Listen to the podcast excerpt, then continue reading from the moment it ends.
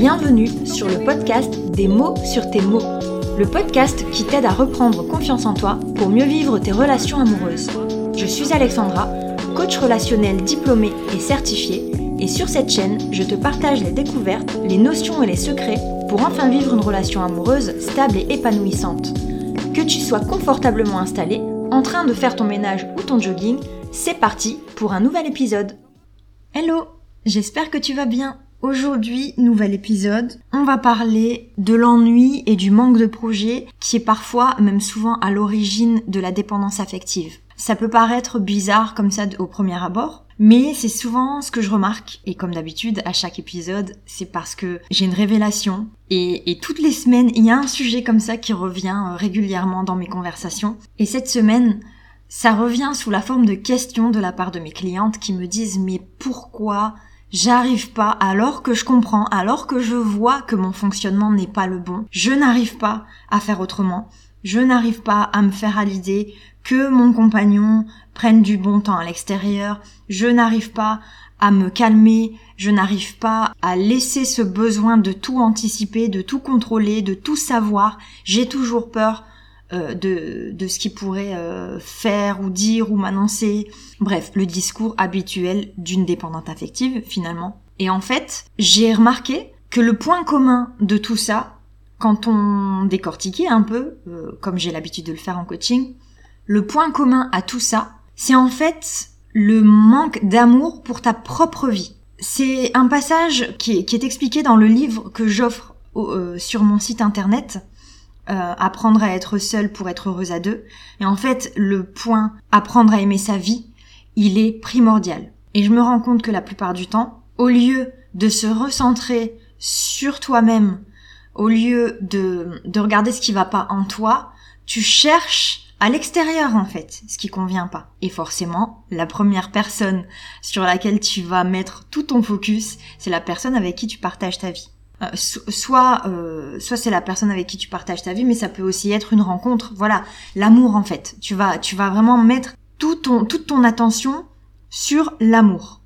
Et donc ça ne dépend pas uniquement de toi. Dans le livre que j'offre sur mon site internet le premier exercice que je propose c'est la roue de la vie. Et ça ça montre une vue d'ensemble déjà sur mais ce qui ce qui sur le l'organisation de ta vie à toi. L'idée c'est pas d'avoir une vie qui est complètement équilibrée à tous les niveaux. L'idée c'est d'avoir ce que tu veux, où tu veux. C'est-à-dire si tu as envie de passer plus de temps en couple, si pour toi le couple c'est primordial, il n'y a aucun souci à mettre son focus là-dessus.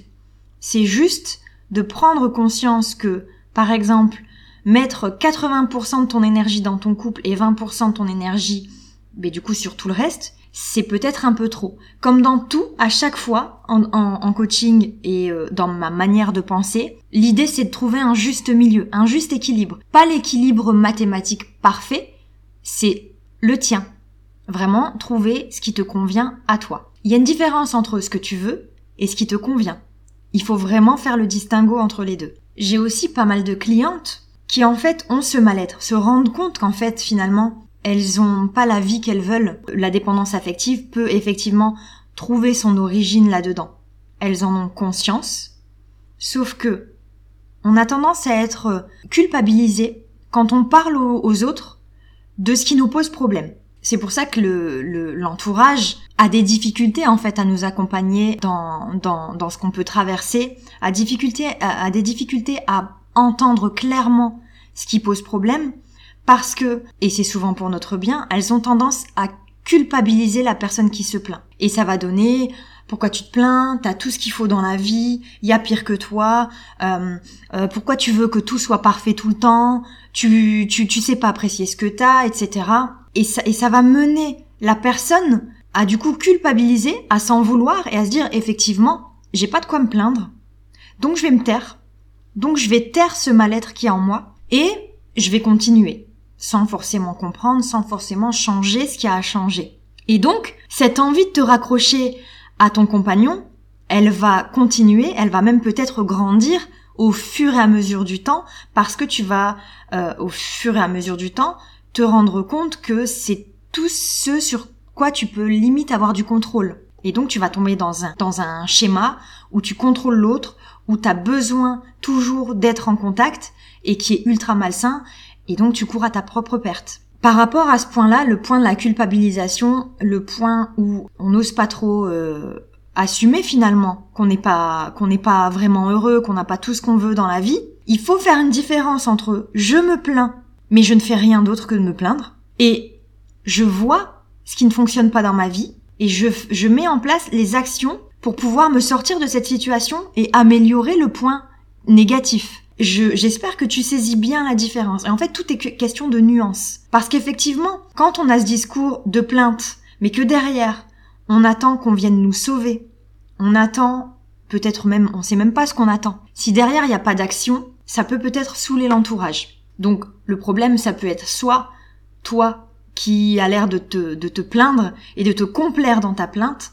Ça peut être aussi l'interlocuteur qui, qui n'est pas forcément au niveau de l'écoute et qui n'est pas forcément euh, clairvoyant. Et parfois même, l'interlocuteur peut être aussi happé parce que lui-même vit. C'est-à-dire que si tu vas et que tu te plains de ton couple, par exemple, l'autre, si l'autre est célibataire ou si l'autre a une situation qui est pire que la tienne, forcément, elle va te dire que tu n'as pas à te plaindre, que elle, va forcément prendre sa situation comme point de comparaison. C'est pour ça que c'est important en fait, soit de faire appel à un coach, soit de se recentrer sur soi-même et d'arriver à se comprendre soi-même pour pouvoir, à minima, savoir s'expliquer à son interlocuteur, faire en sorte que l'autre te comprenne finalement. Parce que si tu es juste dans le registre de la plainte, ça marchera pas. Le lien que je fais avec tout ça, entre tout ça et la dépendance affective, il est clair, il est que quand ça va pas dans ta vie, comme je disais tout à l'heure, tu te raccroches à ton couple. Et ça, c'est hyper mauvais.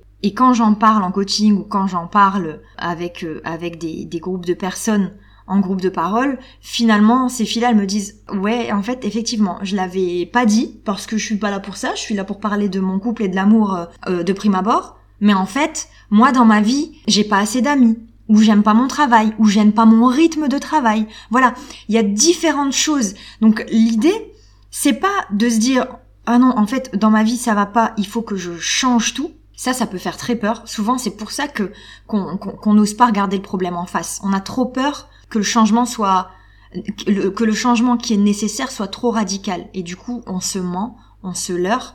Mais finalement, quand bien souvent j'ai les réponses, on se rend compte avec euh, un travail de compréhension et d'analyse que ce qui a changé n'est pas si impossible que ça et qu'il y a des actions à mettre en place pour que ça devienne une évidence et pour que ça devienne euh, quelque chose qui soit compatible avec ta la vie que tu mènes actuellement. C'est-à-dire qu'en gros, ce que je veux dire, c'est que tu n'es pas obligé de, de tout claquer et partir vivre à l'autre bout du monde sur une île déserte si tu te rends compte que finalement t'as une as une vie qui est euh, qui est rythmée à 100 à l'heure, que tu n'as plus le temps pour toi, etc. Voilà. Donc on a un problème avant même d'anticiper la solution, on va déjà comprendre ce problème, où se situe ce problème, à quel, j'ai envie de dire, à quel pourcentage, à quel dosage se trouve ce problème, parce que il, peut, il peut y avoir un problème dans une situation qui, de prime abord, te plaît. Comme je disais tout à l'heure, si ça se trouve, c'est pas ton travail en lui-même qui te déplaît. Si ça se trouve, c'est le rythme de ton travail qui te déplaît. Et dans ce cas-là, on va aller au plus profond, au plus précis, et on va aller trouver la solution qui convient.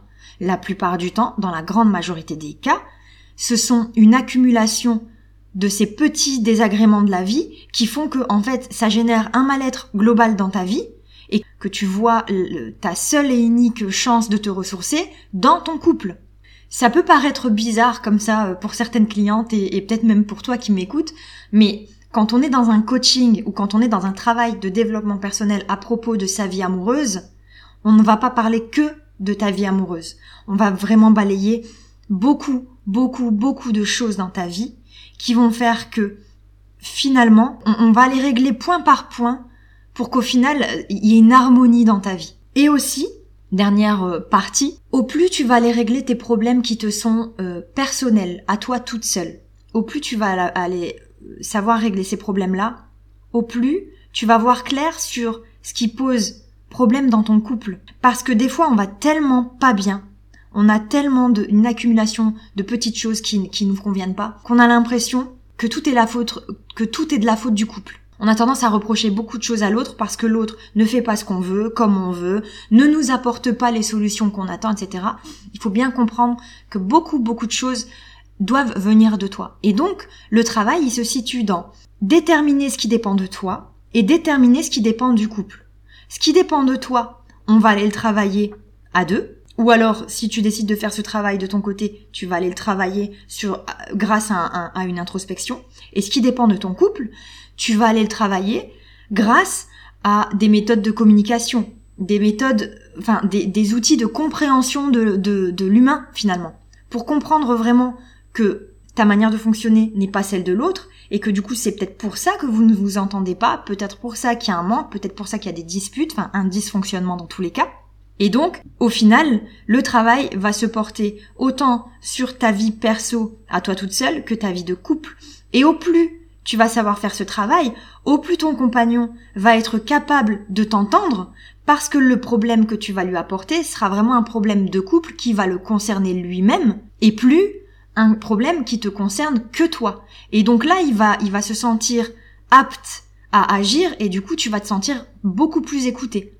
Il faut juste accepter, finalement, que tout n'est pas réglable grâce à ton compagnon, grâce à l'amour. Et il y a forcément un moment où tu vas devoir te débrouiller entre guillemets toute seule, enfin en tout cas sans l'idée du couple, un moment où tu vas devoir euh, apprendre à régler tes problèmes qui, qui, qui n'incombent que toi.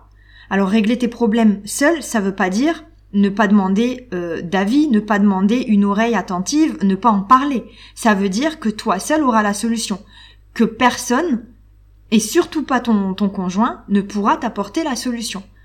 Parce que ça, c'est un mauvais fonctionnement. Là, on est, on est complètement dans le fonctionnement du sauveur et de la victime, et on rentre dans un schéma qui est assez malsain et qui sur la durée ne pourra ne pourra pas convenir en fait. Voilà un peu ce que j'avais à dire sur sur ce ce symptôme en fait euh, de de la dépendance affective et euh, et qui concerne clairement l'ennui dans, dans dans ta vie et le manque de projet. J'espère que ça euh, que ça t'a aidé, que ça t'a apporté quelques éclaircissements sur les possibilités de, de, guérison de cette dépendance affective. Si tu as besoin, je suis toujours disponible. N'hésite pas à m'envoyer un message, à me contacter ou à laisser un commentaire dans, ce podcast. Je serai ravie encore une fois d'y répondre. D'ici là, je te dis prends soin de toi, à bientôt et merci d'avoir écouté.